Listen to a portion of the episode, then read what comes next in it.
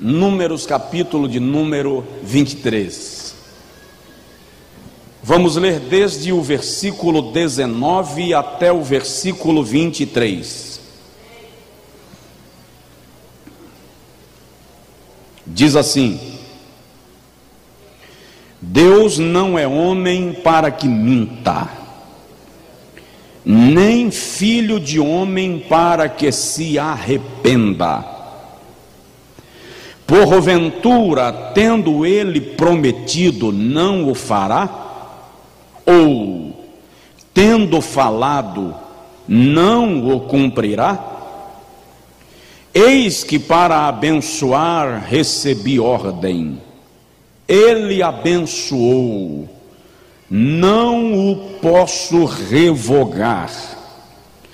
Não viu iniquidade em Jacó, nem contemplou desventura em Israel. O Senhor seu Deus está com ele. No meio dele se ouvem aclamações ao seu rei. Deus os tirou do Egito. As forças dele são como as do boi selvagem, pois contra Jacó não vale encantamento, nem adivinhação contra Israel. Agora se poderá dizer de Jacó e de Israel: que coisas tem feito Deus. Você não entendeu a leitura? Não, não, não, não, não, não entendeu. Eu vou ler de novo. Não, não é possível. Não é possível. Você não pode ter entendido e ficar calado. Vou repetir. Deus não é homem para que minta. Você entendeu a força dessa afirmação aqui? Dá uma olhadinha no seu vizinho e diz para ele assim: Deus não mentiu para você. De novo, diz para ele assim: Deus não mente. Nem filho de homem para que se arrependa. Só uns dois entenderam.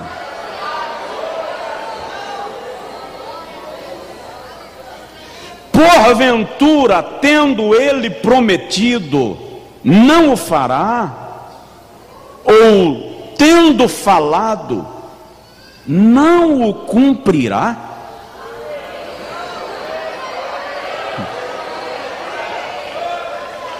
Deus falou?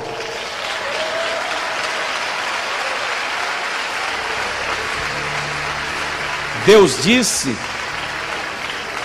pode cair estrela. Deus falou? Pode rachar o lajedo no sertão. Ele vai fazer acontecer.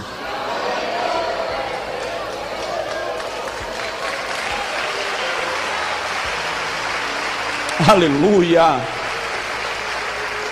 Vamos lá, olha o versículo 20.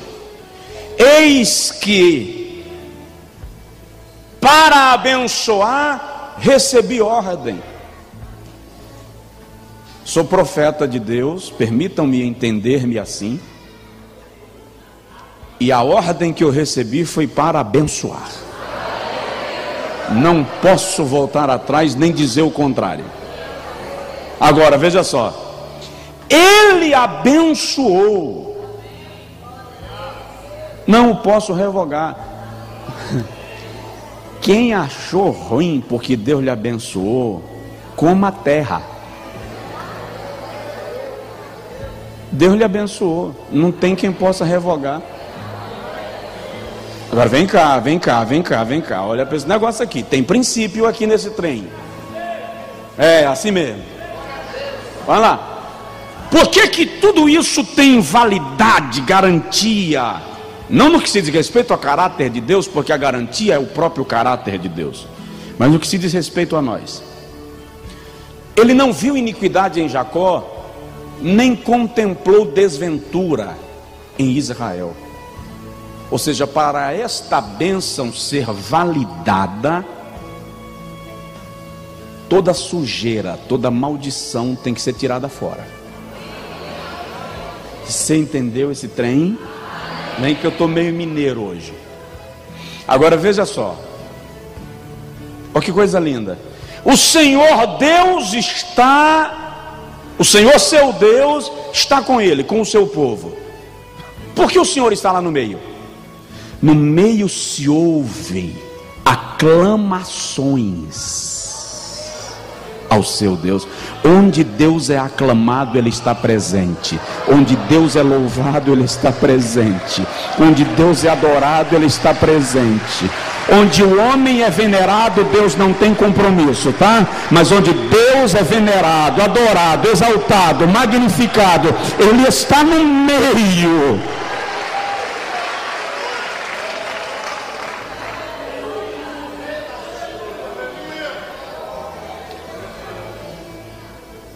Deus os tirou do Egito. Diz aí, Deus me tirou do Egito.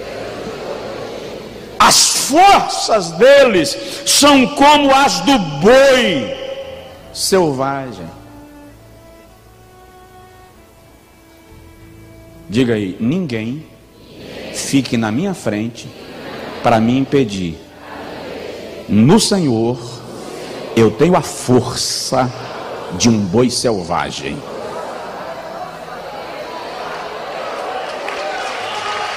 Aleluia. Vamos mais.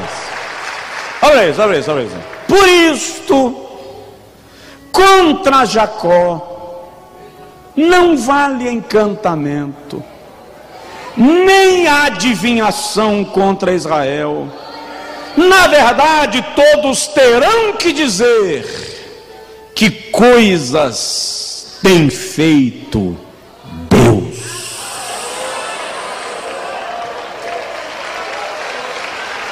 Aleluia. Agora vai lá.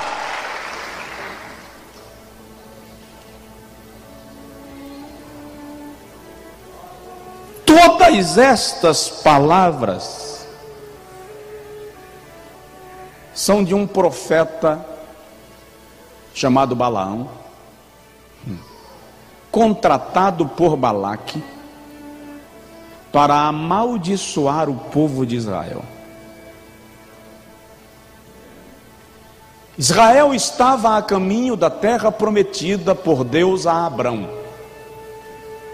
Havia saído do Egito. Estudiosos calculam que o número era de aproximadamente 3 milhões de pessoas. E no meio da sua viagem, Israel para a fim de acampar no vale de Moabe, além do Jordão. Balaque era o rei de Moabe. E Balaque sobe no monte e vê uma multidão espalhada no vale. Aí o capítulo 22 de Números, versículos de Números 5 e 6, nos revelam que quando Balaque viu aquela multidão, ele teve medo, se apavorou. E ele manda emissários a Balaão, dizendo: Vem Há um povo muito numeroso acampado à minha frente. Eu estou com medo. Vem e eu te pagarei, para que tu amaldiçoes a este povo, para que eu seja mais forte do que ele e o derrote. Versículo de número 7 do capítulo 22 revela que Balaque, rei de Moabe, quando mandou os mensageiros em busca de Balaão, também mandou dinheiro, mandou o preço da profecia, o preço do encantamento. E quando os mensageiros chegaram a Balaão e disseram: Balaque manda te chamar para que profetizes contra um povo numeroso que acampou-se no vale. E eis aqui o dinheiro do pagamento da profecia. É interessante isso. Balaão dá sinais de algum tipo de temor de Deus. Ele diz aí a partir do versículo de número 8 até o versículo 20, Balaão diz assim: Aquietai-vos aqui, passai a noite aqui, eu vou conversar com o Senhor. Se Ele me liberar, aí eu irei. Aí quando Balaque conversa com Deus, Deus pergunta assim: quem são estes? Aliás, a Bíblia nem menciona que Balaão conversou com Deus, ele vai dormir, Deus lhe aparece e pergunta-lhe: quem são estes que estão contigo na tua casa? Balaão responde: mensageiros de Balaque vindo de Moabe, que mandou me chamar para profetizar contra um povo que está acampado em frente a Moabe e eles estão tomados de pavor. Aí o Senhor diz no versículo 12 assim: Balaão, você não vai. Mas por que não vou? Você não vai amaldiçoar este povo, porque este povo é um povo abençoado. Te mete com esse negócio não, porque é povo abençoado. Aí Balaque levanta cedo e diz assim: diz a. Balaão levanta cedo e diz, a Balaque que eu não irei. E os mensageiros voltaram. Quando chegaram lá e disseram a Balaque, Balaão não quis vir, aí a Bíblia diz que o rei Balaque chamou ainda homens mais nobres do que os primeiros e os enviou a Balaão, dizendo: Vem e profetiza contra um povo que está diante de mim. Isso está entre o versículo 12, versículo 8 e o versículo 20. Aí Balaão diz assim: Ainda que ele me desse toda a sua casa cheia de ouro e prata, eu não iria. Mas, aquietai-vos aqui, quedai-vos cá Passai esta noite aqui, e eu vou ouvir o que Deus me dirá.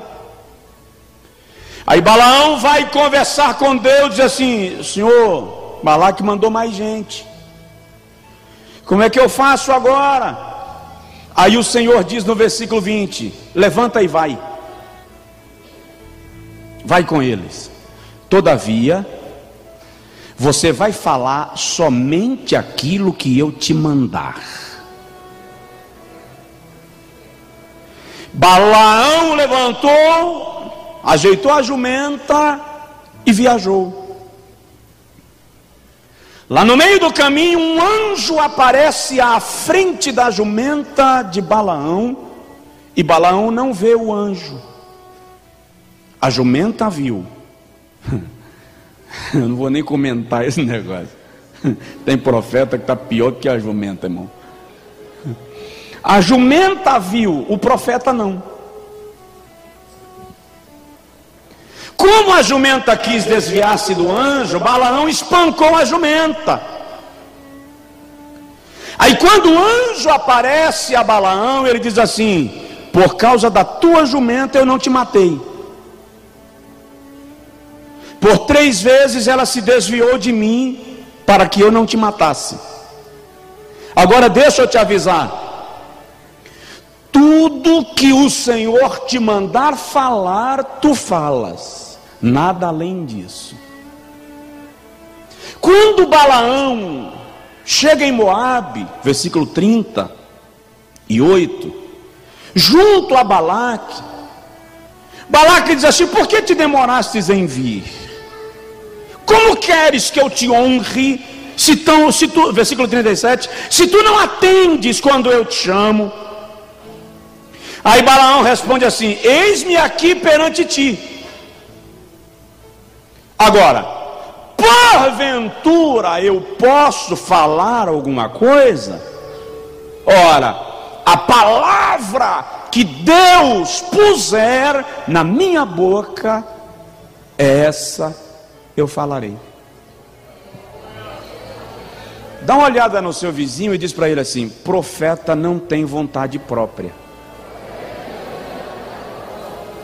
Dá uma olhada no outro vizinho e diz para ele assim: profeta não faz o que quer. Dá uma olhada em outra pessoa e diz para ele assim: servo não tem direito. Ah, essa aí fala com força, vai. Servo não tem direito. Um pensador cristão disse o seguinte: o servo não tem direito. O único direito que o servo tem é o direito de não reclamar pelo direito que não tem. Vou falar de novo para você aprender. Servo não tem direito. O único direito que o servo tem é o direito de não reclamar pelo direito que não tem. Profetizar. Como posso amaldiçoar a quem Deus não amaldiçoou?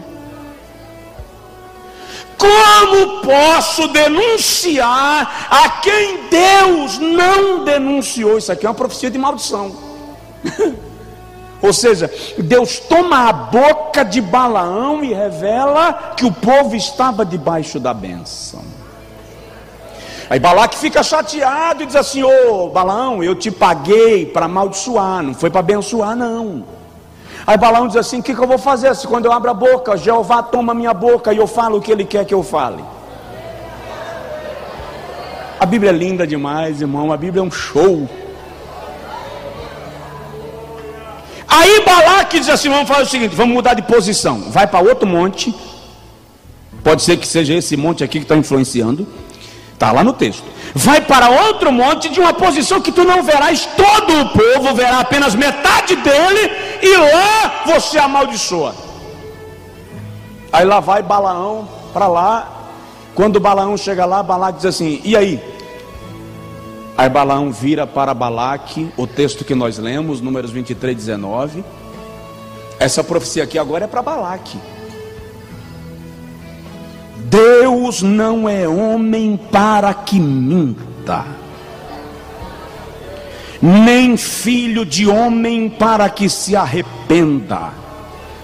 Isso aqui é o profeta falando com Balaque. Havendo ele dito, não o fará, e tendo ele falado, não cumprirá, pois contra Jacó não vale encantamento, nem adivinhação contra Israel. Em outras palavras, desiste, Balaque, não dá para amaldiçoar esse povo.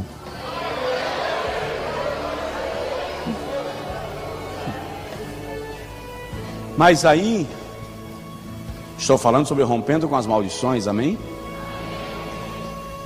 Depois que Balaão profetiza algumas vezes para amaldiçoar o povo e não consegue,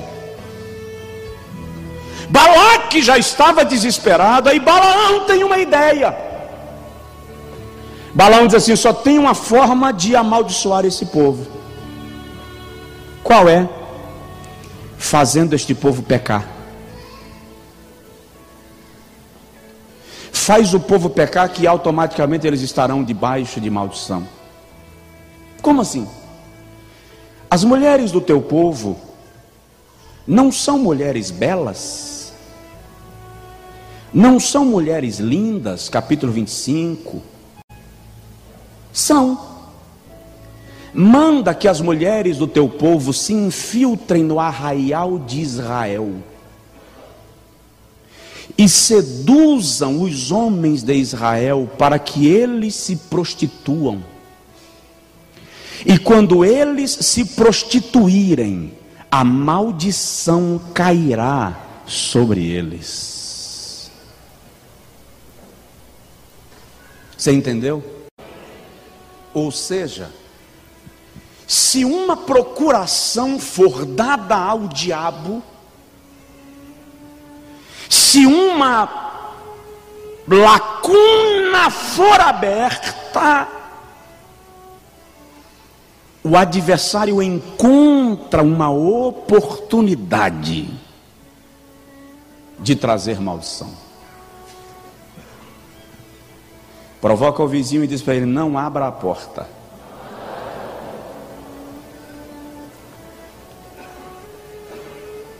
Eu disse aqui domingo, muito rapidamente, que Lucas capítulo 4, parece-me que é o versículo 2, quando Satanás está tentando a Cristo,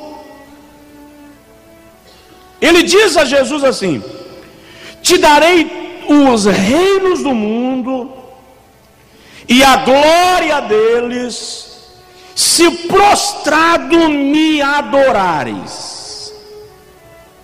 Aí o diabo diz a Jesus assim: Te darei, versículo 6, porque a mim foi entregue, e eu dou a quem eu quiser. O diabo está dizendo que ele tem controle sobre os poderes do mundo. E detalhe, olha para mim, por favor. Ele disse isso a quem? Ele disse isso a quem? A Jesus. E Jesus não contestou. Contestou? Não. Por que Jesus não contestou? Porque o diabo não mentiu. Quando Deus criou o homem, Gênesis 1, ele diz ao homem assim: crescei, multiplicai e enchei a terra, dominai-a. Deus deu ao homem comando. Diga comigo, comando. Mas quando Adão peca, quando Adão sai da presença de Deus, ele está pegando este comando que Deus deu para ele e passando para as mãos de outro senhor, Romanos 6 diz que você é escravo daquele a quem você serve. É por esta razão que Romanos capítulo 8, versículo 21, 22 diz que toda a criação conjuntamente geme e está com dores de parto, aguardando a nossa redenção. Ou seja, até a natureza está esperando o arrebatamento da igreja e o acontecimento do novo céu e da nova terra.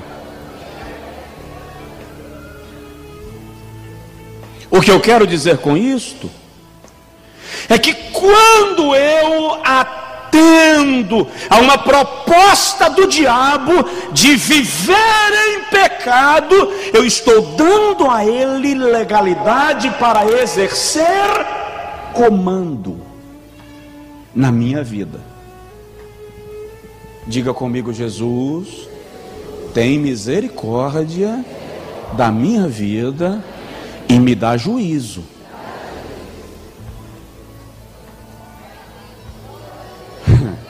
Você, tá, você consegue entender a grandeza disso?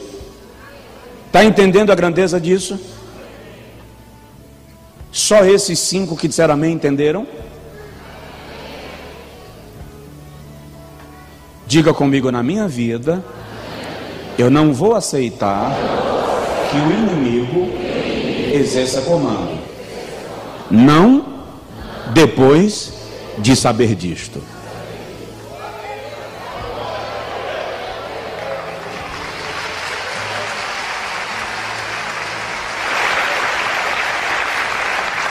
Então, nesse caso, o que eu devo fazer para romper de uma vez por todas com qualquer procuração que o adversário tenha para exercer, para implantar, para imperar com a sua maldição, com a sua praga? na minha vida ou na minha casa? Primeiro, discirna a história da sua família. Discirna a história da sua família. O que tem a ver, pastor? Me entenda, acompanhe aqui comigo, por favor. Não vai desenterrar defunto. O que você vai fazer é expulsar da sua vida toda obra do maligno em nome de Jesus. Oséias 4:6 eu estou mencionando sempre aqui o Senhor Jeová, através de Oséia, diz assim: O meu povo está sendo destruído porque lhe falta o conhecimento. Aí, quando você lê o versículo 5 e o versículo 6, você percebe que Deus culpa o profeta e o sacerdote, porque o povo não tinha conhecimento. Então, vamos buscar de Deus a revelação da palavra.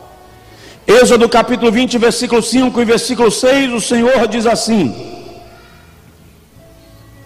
Não as adorarás, nem lhes darás culto, porque eu sou o Senhor teu Deus, Deus zeloso, que visita a iniquidade dos pais dos filhos até a terceira e quarta geração daqueles que me aborrecem, e faço misericórdia até mil geração daqueles que me amam e guardam os meus mandamentos. Alguém diz amém? amém. Vamos lá.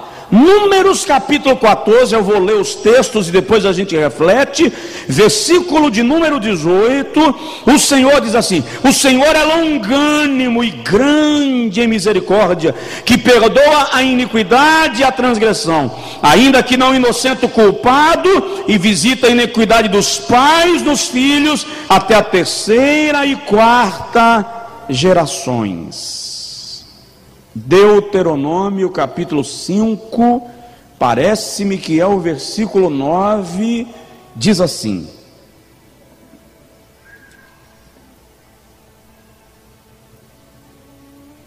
Não as adorarás, nem lhes darás culto, porque eu, o Senhor teu Deus, sou Deus zeloso, que visito a iniquidade dos pais dos filhos até a terceira e quarta geração daqueles que me aborrecem.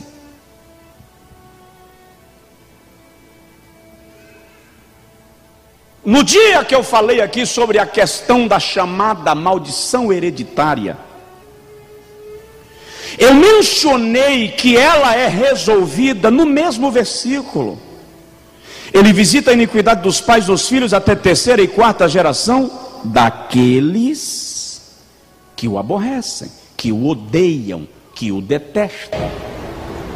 Significa dizer que, ainda que o adversário de alguma maneira tenha operado na minha ou na sua família, uma geração após a outra, e impondo sua escravidão, no momento que alguém nessa história, pode ter sido você, aceitou a Jesus como Salvador, o primeiro crente da sua família, a maldição foi rompida, foi quebrada, foi desfeita, e Jeová coloca o pé na porta e diz: Acabou, de agora em diante é comigo, o meu estandarte está posto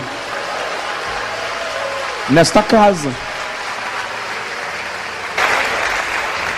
Mas eu disse aqui também que a maldição ou a dor, o sofrimento, se perpetua quando eu decido dar continuidade às práticas abomináveis dos meus antepassados.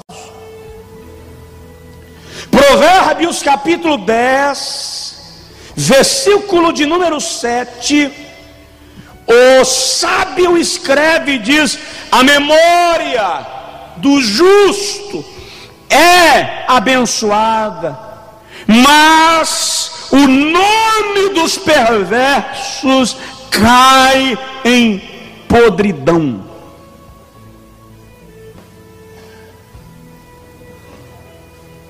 Ou seja, Eu preciso compreender.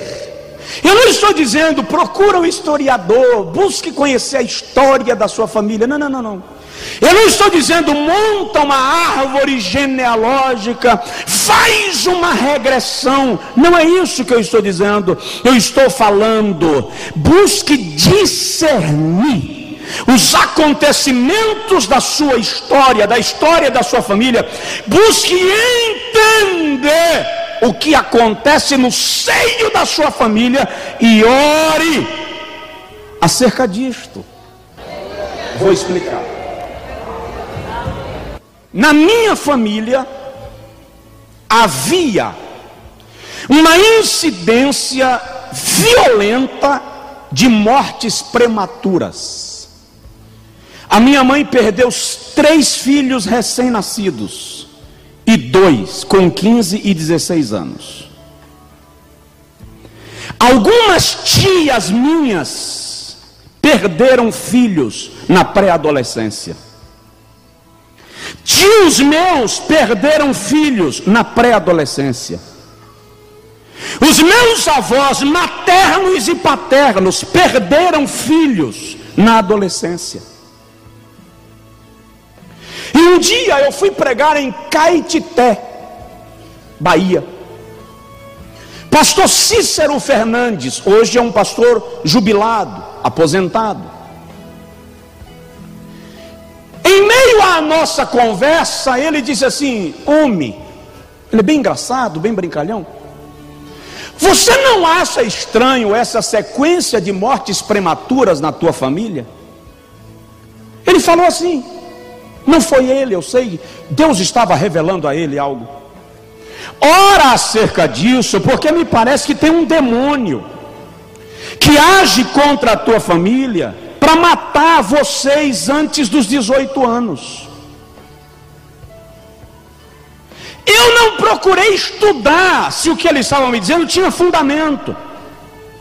Eu apenas acreditei que seria possível o que eles estavam me dizendo. E Tony, meu irmão, tinha 15 anos. Naquele dia eu iniciei uma batalha acerca da maioridade do meu irmão.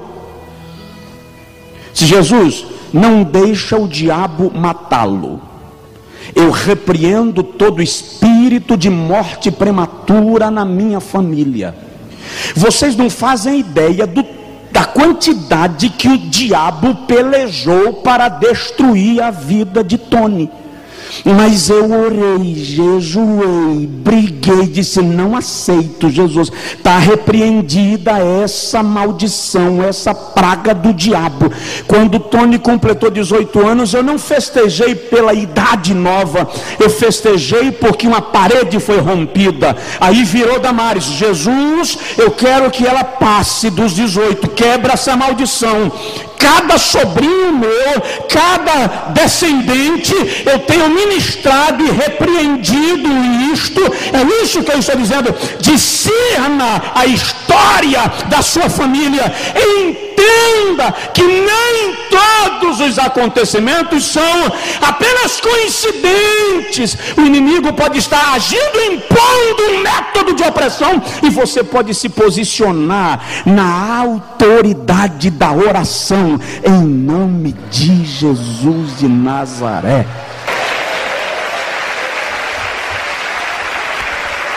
Aleluia. Você me entende? Discirna isto. Eu disse aqui, numa das semanas que ministrei sobre esse assunto, que eu não tenho nada a ver com o pecado do meu avô do meu bisavô, e olha que meu bisavô dizem que não era gente boa. Hum. Era bruxo, morreu bruxo, e conta-se que morreu endemoniado. Então não tem nada a ver com o pecado e os pactos que meu avô fez. Tenho? Não. Mas o diabo é ousado, metido a besta eu não sei que pactos o meu bisavô fez lá. Não tenho nada a ver. Mas o adversário pode ter a ousadia de querer dar continuidade à sua opressão. Eu falei aqui, é lei, é código, a lei no Brasil estabelece que os filhos não têm que pagar a dívida do pai morto. Alguém até me acrescentou informação, uma estudante nossa de direito, e muito obrigado, que a lei funciona mais ou menos assim: a dívida do pai deve ser liquidada até o limite da herança deixada. Se ultrapassar o valor da herança deixada, os filhos não poderão ser cobrados. Entretanto, de vez em quando você ouve falar de um credor que foi lá e ameaçou o filho por causa de uma dívida que ele nem sabia. Então o diabo, na sua ousadia, pode vir me cobrar por uma dívida que eu não tinha nem conhecimento. Quando isso acontece, o que, que o descendente faz? Recorre a um tribunal, constitui um advogado e busca defesa ou cobertura jurídica. O que eu quero lhe dizer, e se eu fosse do tipo pula-pula, eu ia dar uns pulinhos aqui em cima agora, é que se o diabo chegar perto de você, para lhe cobrar pela dívida que você não adquiriu, pela conta que você não fez, foi seu bisavô, sua mãe era, seu avô era. Você vai olhar para o diabo e dizer: vá ser besta no inferno, porque eu tenho advogado, Jesus Cristo justo, e ele vem te defender.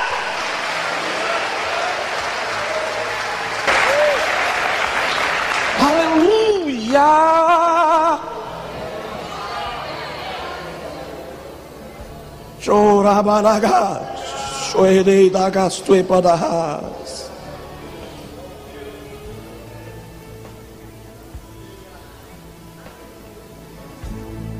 Mas analise sua família. Descubra se o diabo não está operando nela de forma sistemática, repetindo situações, xerocando episódios Tem teólogo de plantão aí murmurando. Pois eu venço tu fica pensando aí, tá? Analisa isso e comece a orar acerca disto. Eu não estou dizendo para você orar para redimir os seus pais, os seus avós, não é isso, já morreu. Hebreus 9, 27 diz que após a morte segue-se o juízo final. Acabou. A oração não é para redimi-los, a oração é para eximir-nos. Tá? É para limpar. É para quebrar o pacto que eles fizeram. É para dizer ao diabo, na minha geração, o pacto da geração anterior não tem nada a ver. Tu te vira aí com tua dívida, porque quem te devia já morreu morreu sem Jesus na vida, talvez. De repente até conheceu a Cristo, mas não compreendeu todas as profundezas do Evangelho e a eficácia do Calvário. E o diabo fica batendo na sua porta, lhe cercando na esquina, fazendo trilha na sua caminhada para lhe prejudicar. Olha para cá, em nome do Deus de Jacó, eu profetizo pelo poder da palavra que isso acaba hoje, em nome de Jesus.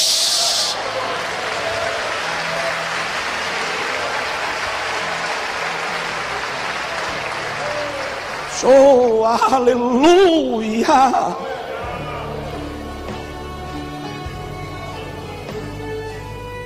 Se aproprie da palavra. Pega a palavra agora. Você não precisa depois do culto vir aqui, pastor, ora por mim. Eu estou profetizando para você.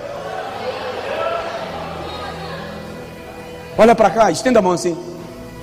Pois contra Jacó não vale encantamento, nem adivinhação contra Israel. Segura aí, olha o versículo 8. Eu recebi ordem abençoar. Não posso revogar. Por quê? Porque Deus, Deus, Deus não é homem para que minta, nem filho de homem para que se arrependa. Creia, creia, creia e desfrute do milagre em nome de Jesus.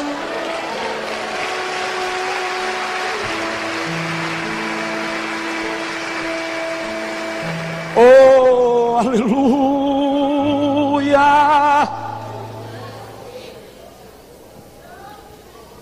Eu falei na primeira noite sobre a história de Jonathan Edwards e Max Jukes, um grande ateu e um grande pregador.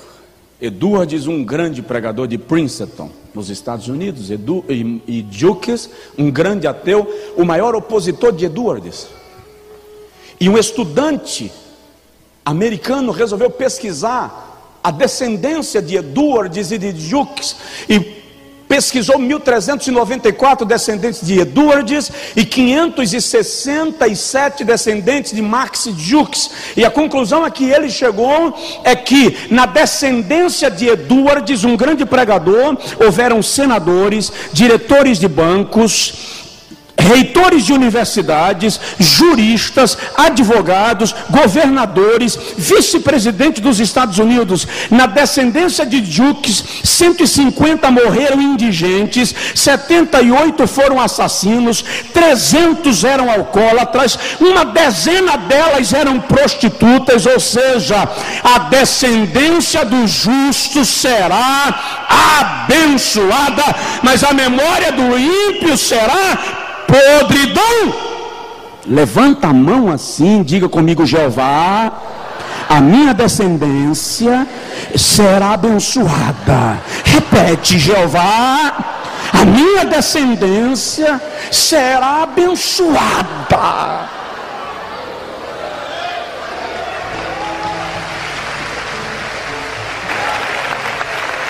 Olha o que a Bíblia diz no Salmo 112, versículo 2: a geração dos justos será poderosa na terra. Diga comigo, Senhor, todo espírito de morte prematura na minha família, estou repreendendo em nome de Jesus. Diga comigo, Satanás, no nome de Jesus, eu te ordeno Vá embora com tua carga. A minha família é abençoada. É abençoada.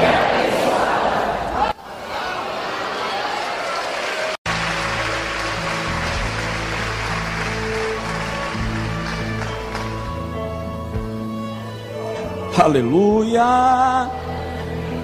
Posso ir mais um pouquinho?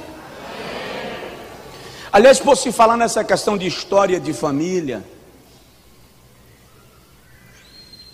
eu li alguma, eu ouvi alguma coisa essa semana sobre uma atividade de casa vindo da escola de um sobrinho. E na atividade o historiador menciona de uma cultura no Brasil de abandono de filhos. Gera filho e vai embora, larga lá e atrela isso ou atribui à prática dos colonizadores de terem relações sexuais com as nativas da terra, geravam filhos e iam embora. E é incrível como no Brasil isto é repetitivo. É incrível isso. Aliás, dá licença. Tem gente na igreja cujos filhos estão abandonados. Gera filhos e larga lá. Discirna a história da sua família. A cultura, se é que eu posso chamar assim, de espancamento de mulheres, vem lá das senzalas. Quando a mulher escrava era proprietária do fazendeiro. Ele fazia com ela o que queria. Amarrava, batia, enterrava na cisterna, depois tirava, batia de novo. Fazia sexo com ela quando queria, espancava quando estava com raiva. Na igreja, esse demônio infeliz, que mantém pais irresponsáveis, desligados, maridos violentos, nós estamos ordenando que ele caia fora porque nós estamos aprendendo da parte de Deus que o nosso papel é de abençoadores.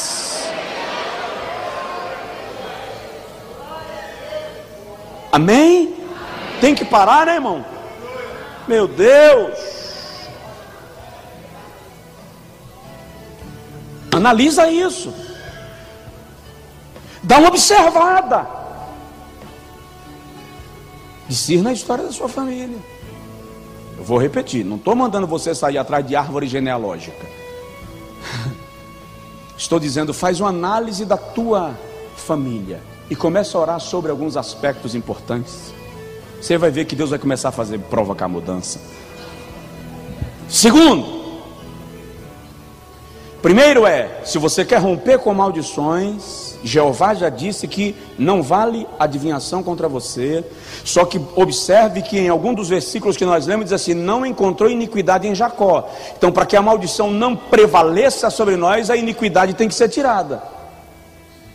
É isso, a gente está querendo brincar de fazer Deus fantoche. Eu vivo do meu jeito e Deus me abençoa. Não é assim, não, querido. Existe um princípio de legalidade, é uma questão de território. Eu tenho que impedir o diabo de reinar no meu território, na minha alma. Amém?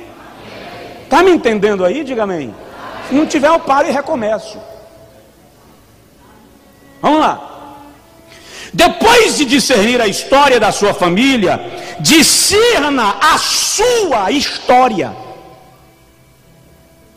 Analisa se alguns comportamentos teus são normais.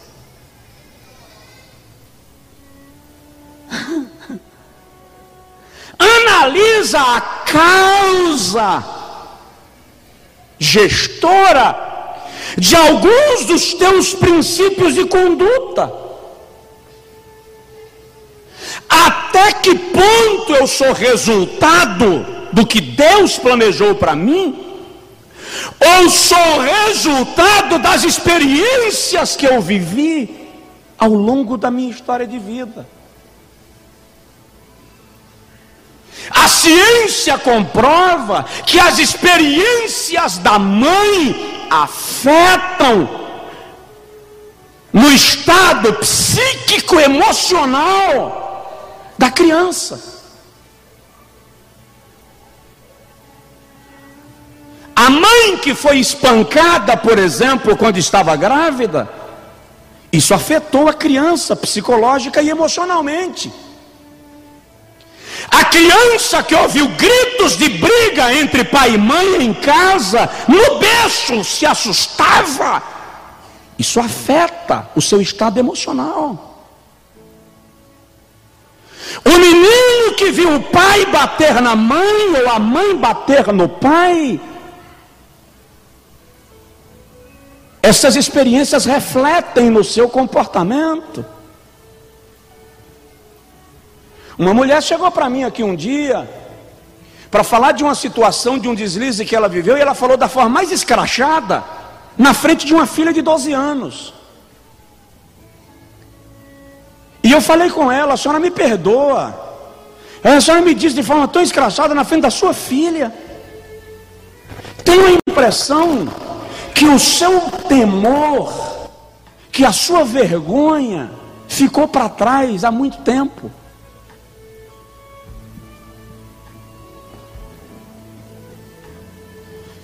Até que ponto o seu comportamento hoje é normal ou é resultado de um abuso sexual?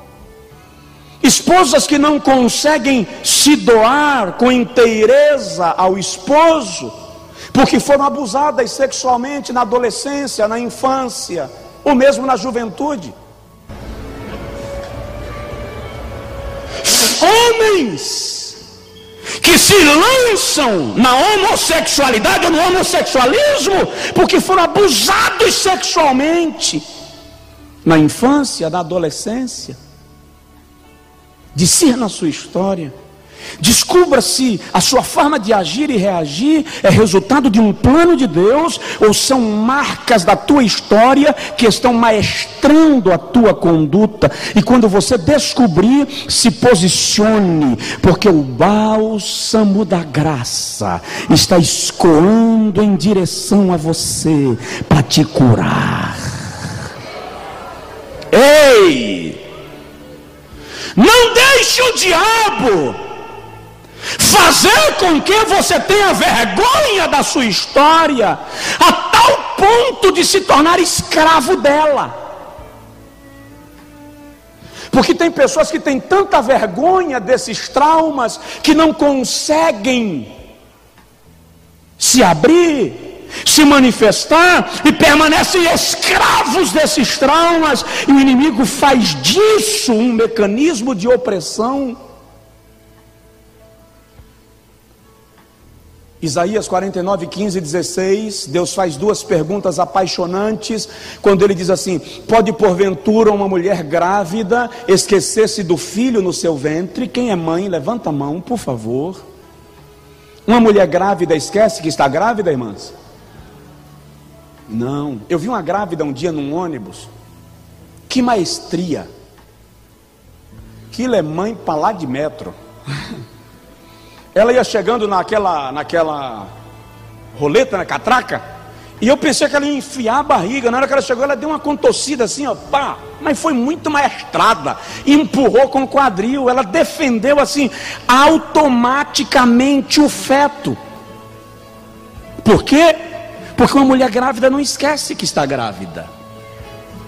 Aí Jeová diz assim: e pode, porventura, uma mãe esquecer-se do filho que amamenta no seu seio. A mãe, a mulher, quando está amamentando a criança, esquece que a criança está lá? E é bom quando a criança está nascendo o dente, né?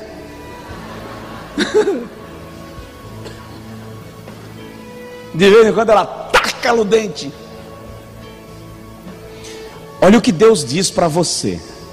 Olha para o seu vizinho e diz para ele assim: Isso é Deus falando com você. Olha o que Deus diz para você. Todavia, ainda que ela se esqueça do seu filho, eu, eu, jamais, eu amo esse jamais, jamais me esquecerei de ti nas palmas das minhas mãos eu te gravei, e os teus dias estão todos escritos diante de mim. Aleluia.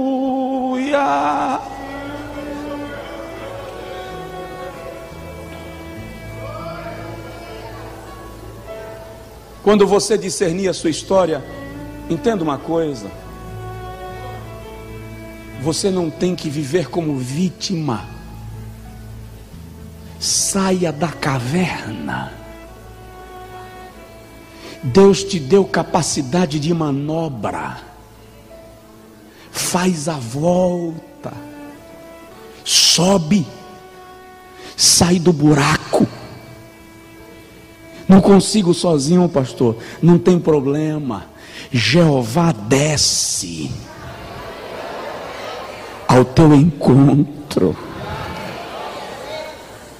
te pega pela mão e diz assim: sobe comigo.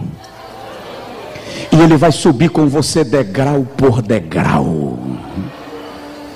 E se alguém disser que você não vai conseguir, para de ouvir os maldizentes. Jeová desceu para te tirar do buraco. E a Bíblia diz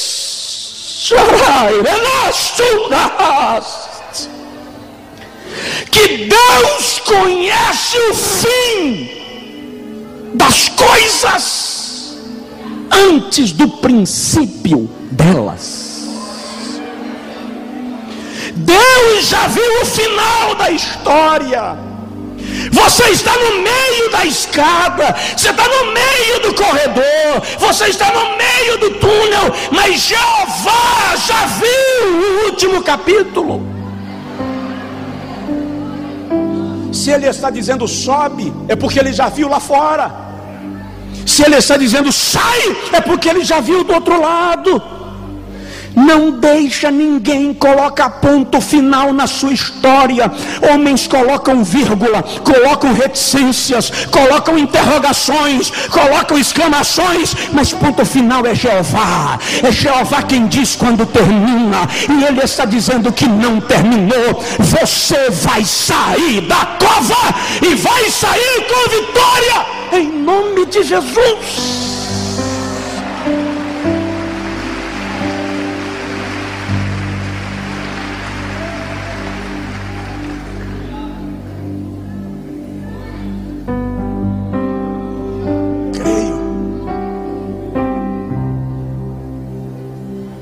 Sabe qual é um dos nossos problemas enquanto ocidentais? Nós não fazemos leitura interior. Nós não fazemos autoanálise. Nós ocidentais, e cá para nós, nós brasileiros, e cá para nós, mas mais pertinho, nós nordestinos, e mais pertinho ainda, nós de feira. A gente perde tanto tempo olhando para a vida dos outros, que não temos tempo para dar uma olhada na nossa, para nos conhecermos. Aí o pensador já disse: conhece-te a ti mesmo. Comece a olhar você. Comece a se perguntar se esse nervosismo não é uma resposta a uma pergunta que não foi pronunciada. Comece a descobrir se esses ataques, esses tic-tics que você tem, não é resultado de marcas que você trouxe. Se essa dor de cabeça, irmã, que só lhe atinge no dia que seu marido quer namorar, Em vez de Neosaldina, de Dorflex, o que você precisa de repente não é sentar com a pessoa certa e se abrir, jogar fora, se livrar. Ei, Deus pode curar a nossa alma. Deus pode curar a nossa alma. O camarada me procurou um dia, depressão, quero me matar. Já tinha tentado suicídio duas vezes. Acabado de guerra, cara feia, manchada, destroçado, olho torto. O que foi, irmão? Minha noiva, que é que tem? Me traiu. E. e eu amava ela demais, pastor. Ela não me quer. E tu quer morrer? É. Ô querido, é siamês? Nasceu grudado? Não. Esqueceu que Jesus é contigo? Que tu tens valor próprio? Que por pior que seja a dor, existe um remédio que nunca falha? A graça tem uma misericórdia que cura qualquer enfermidade. Ei! Graça é remédio que cura qualquer doença. Eu vou repetir que você não entendeu. Graça é remédio que cura qualquer doença.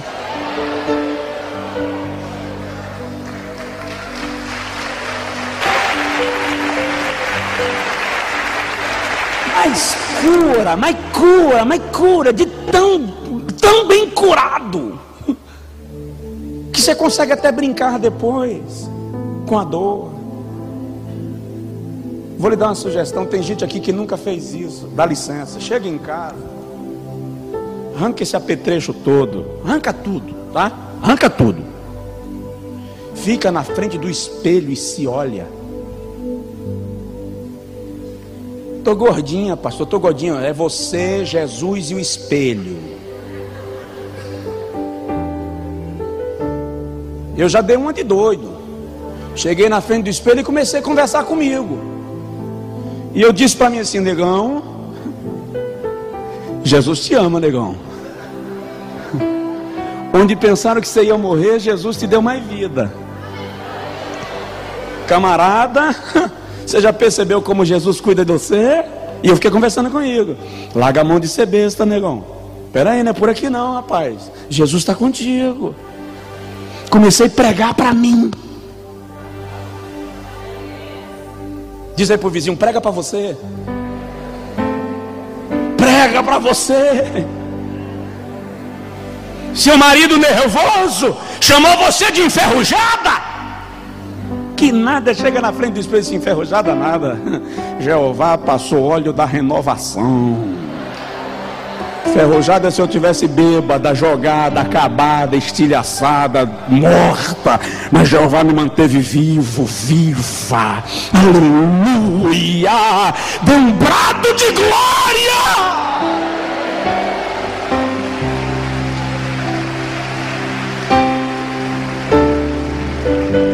Eu preciso parar.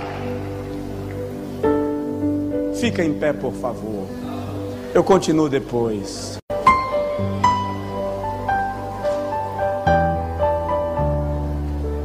Projeta o texto que a gente leu de Números. Deus não é homem para que minta, nem filho de homem para que se arrependa. Porventura, tendo ele prometido, não o fará, ou tendo falado, não o cumprirá. Eis que para abençoar receber ordem, ele abençoou, não posso revogar. Olha para cá. Isso aqui eu quero fechar. Próxima semana eu falo disso com mais atenção. Eu queria concluir isso aqui hoje, mas não vai dar tempo. Senão eu vou lá para 10 horas. Não vi iniquidade em Jacó, nem contemplou desventura em Israel. Quer romper com a maldição? Vai vencer, diga amém. Arrependa-se dos seus pecados ocultos e rejeite-os. Não permaneça neles. Semana que vem eu falo melhor disso. Nós vamos desenterrar uns mortos aí. Não é desenterrar para feder, não.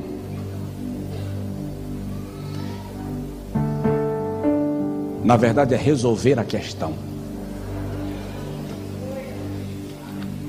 Enquanto um processo não é julgado, ele é mantido ativo, válido. Está na mesa do juiz. O acusador, de vez em quando, vai mandar o advogado lá provocar o juiz para abrir o processo, para julgar o processo. E Satanás está indo diante de Deus. Vem cá que isso é sério. Nós vamos falar disso. Está indo diante de Deus. Questionar a justiça divina por sua causa. Porque você permanece na mesma situação e Deus continua tolerando a sua persistência no pecado. E o diabo, o inimigo, está usando isso como argumento diante de Deus. E Deus, ora, Deus é justo. Ele não toma o culpado por inocente, nem o inocente por culpado. O diabo está lá questionando a justiça divina por sua causa, por minha causa, e Deus está calado A operação que está nos defendendo é a operação da cruz. Porque a graça espera que todos se arrependam e venham ao conhecimento da verdade. Então, o que, que o Espírito Santo da graça vai fazer com a gente? Você vai orar sobre isso essa semana. O Espírito da graça vai nos provocar. Nós vamos cair e vamos confessar a Ele estes pecados que estão servindo de base de argumentação do diabo contra nós diante de Deus. Você vai começar a fazer isso hoje, vai fazer a semana inteira e vai dizer a Deus: Estou confessando e preciso de força para abrir mão. Se você continua na prática, tá? Você vai tem gente que não consegue se arrepender. Tem esse detalhe. O cara sabe que é errado, mas não consegue se arrepender. Ele até consegue sentir remorso, mas não se arrepende. E a oração é: Espírito Santo, produza em mim a tristeza segundo Deus. Eu quero me arrepender. Eu quero me arrepender. Você vai dizer isso a Deus. Porque se nós deixarmos o pecado criar uma cruz sobre nossa alma, vai chegar um momento que cauteriza e você não entende mais o pecado como pecado e você encontra argumento até na profecia para continuar pecando. Não, mas é a vontade de Deus. E em nome de Jesus nós vamos romper com isto. Amém? Em nome de Jesus nós vamos vencer isto. Dá uma olhadinha no seu vizinho e diz assim: Deus vai te fazer vencedor. Olha para o outro vizinho e diz para ele assim: Deus não vai te expor, vai te restaurar. Deus não vai te expor, vai te restaurar. O meu pai, meu pai me dava surra. Eu era quietinho. Mas apanhava. Apanhava de palmatória. Pai tinha duas palmatórias lá em casa. Uma chamava Dofina. E a outra era Judite. E ele dizia: Pega Judite. Eu escondi Dofina. Até hoje ele não encontrou. Meu pai nunca me bateu na frente de ninguém. Nunca. Nem dos meus irmãos. Eu lembro de um dia que ele fez uma filinha para dar uma surra em todo mundo. Mas ele ia chamando um a um. Deus não vai te expor. Deus não vai tratar com você na frente dos outros. Você percebeu que Jesus tratou com Pedro sem ninguém saber o que é estava acontecendo? Ninguém viu Pedro negar a Cristo. E Jesus não disse a ninguém que Pedro negou. Jesus não disse a ninguém. Ninguém viu Pedro afundar nas águas quando estava caminhando sobre as águas, viu? Não, ninguém viu. Mas Jesus não contou para ninguém que Pedro afundou. Deus não vai te expor, mas vai te tratar você vai ser um Pedro. Quando você sair dessa zona de conflito, Jesus vai olhar para você e vai dizer assim: faz a minha obra, ganha almas, apacenta as minhas ovelhas. Deus vai mudar a sua história. Deus vai mudar a sua história. Você não entendeu? Deus vai mudar a sua história. Deus vai mudar a sua história.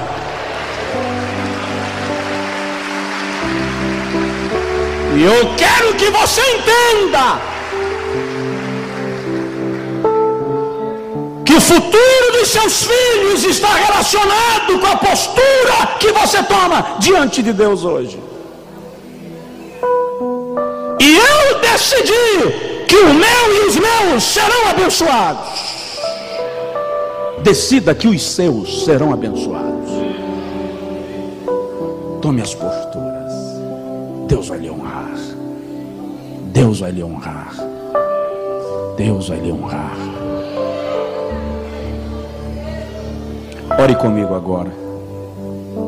Ia contar uma experiência, mas deixa para a próxima terça. Pai, tua palavra foi ministrada. Nós cremos nela. Nós cremos nela. E estamos nos posicionando pela provocação do Espírito Santo. Estamos decididos, Senhor, que vamos mudar de vida. Então, Deus, em nome de Jesus, mexe no subconsciente desta pessoa. Pode ser que algumas das suas reações sejam frutos de lembranças que hibernam no subconsciente, mas que tão logo provocadas explodem, sem que nem mesmo esta pessoa conheça a causa ou lembre-se dela. Oh Espírito Santo, tu és o psicólogo por excelência. Ninguém pode entrar na mente do homem como o Senhor pode entrar. Vai na consciência, no subconsciente, e se necessário, vai lá no inconsciente e provoca no mais íntimo. Tira, Senhor, traz esta memória à tona para que haja cura. Para que haja cura. Todo sentimento de rejeição, de humilhação, de vergonha, aquele sentimento de sujeira por ter sido exposto ou exposta a uma situação humilhante. Oh Deus, as feridas mais ocultas por baixo da armadura. Tem gente aí sangrando, Senhor, mas com a armadura reluzente. Oh Deus, os homens dão polimento na armadura, mas o Senhor trata o interior. Cura este homem, Jesus. Cura esta mulher, Jesus. Cura, Jesus. Há uma alma ferida, silenciosa.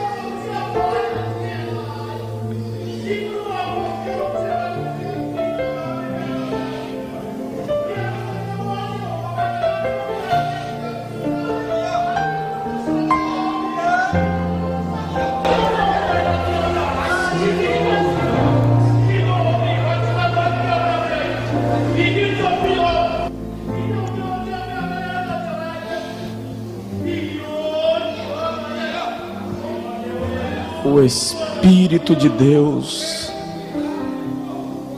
está declarando não apenas cura, mas libertação completa para você. E o Espírito Santo disse que há alguém aqui que foi violado na sua intimidade e não foi sozinho Teve mais gente na sua casa que foi vítima do mesmo mal. E Ele está dizendo que vai curar não só você, vai curar também aqueles que passaram pela mesma angústia, pela mesma vala que você passou. Se alguém quiser sair do lugar para receber uma oração específica sobre o que eu falei agora da parte de Deus, pode vir.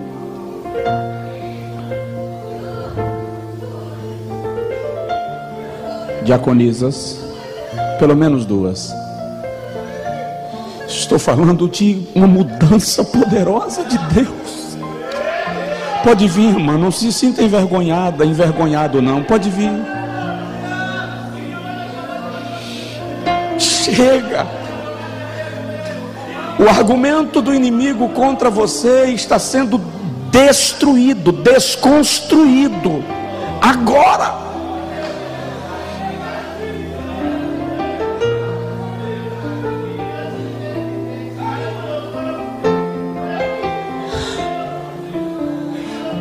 Da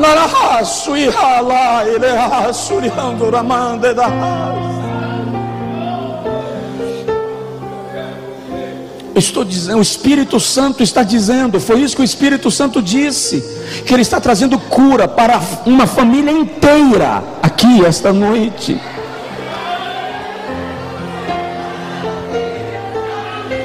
Ele está dizendo que tem esposa que hoje vai deitar para dormir ao lado do seu marido com a sensação de paz que nunca teve até hoje.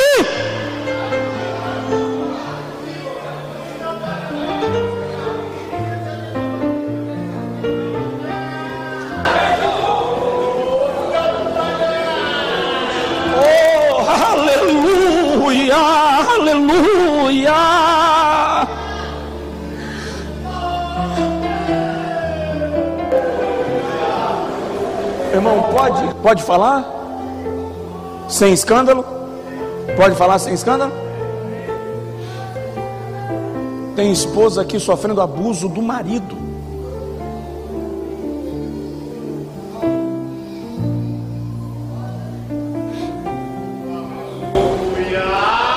É noite de cura para você e para o seu esposo. É noite de cura, é noite de cura, é noite de restauração, é noite de milagre. A maldição não vai prevalecer, não vai ficar na sua casa, não vai, porque Jesus decidiu mudar a sua história.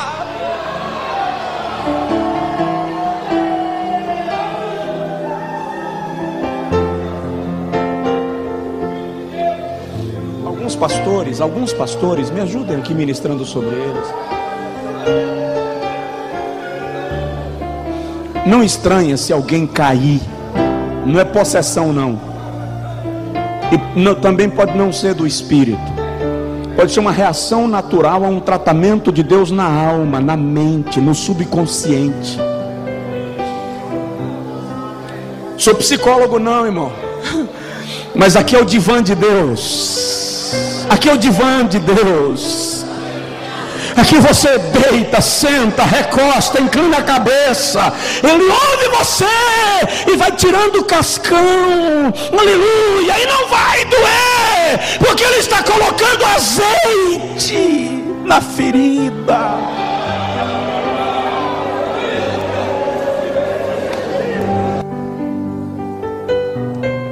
Passar do horário um pouquinho, tá? Por favor, por favor, me tolere, por favor.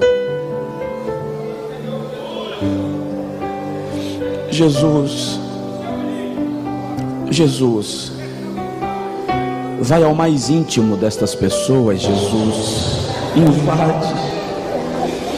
Espírito Santo, eu te peço, entra no mais íntimo desta mulher, deste homem, no mais íntimo desta moça. Senhor, eu não estou provocando emoções apenas para aflorá-las. O teu espírito está mexendo com a alma para curar. Para curar.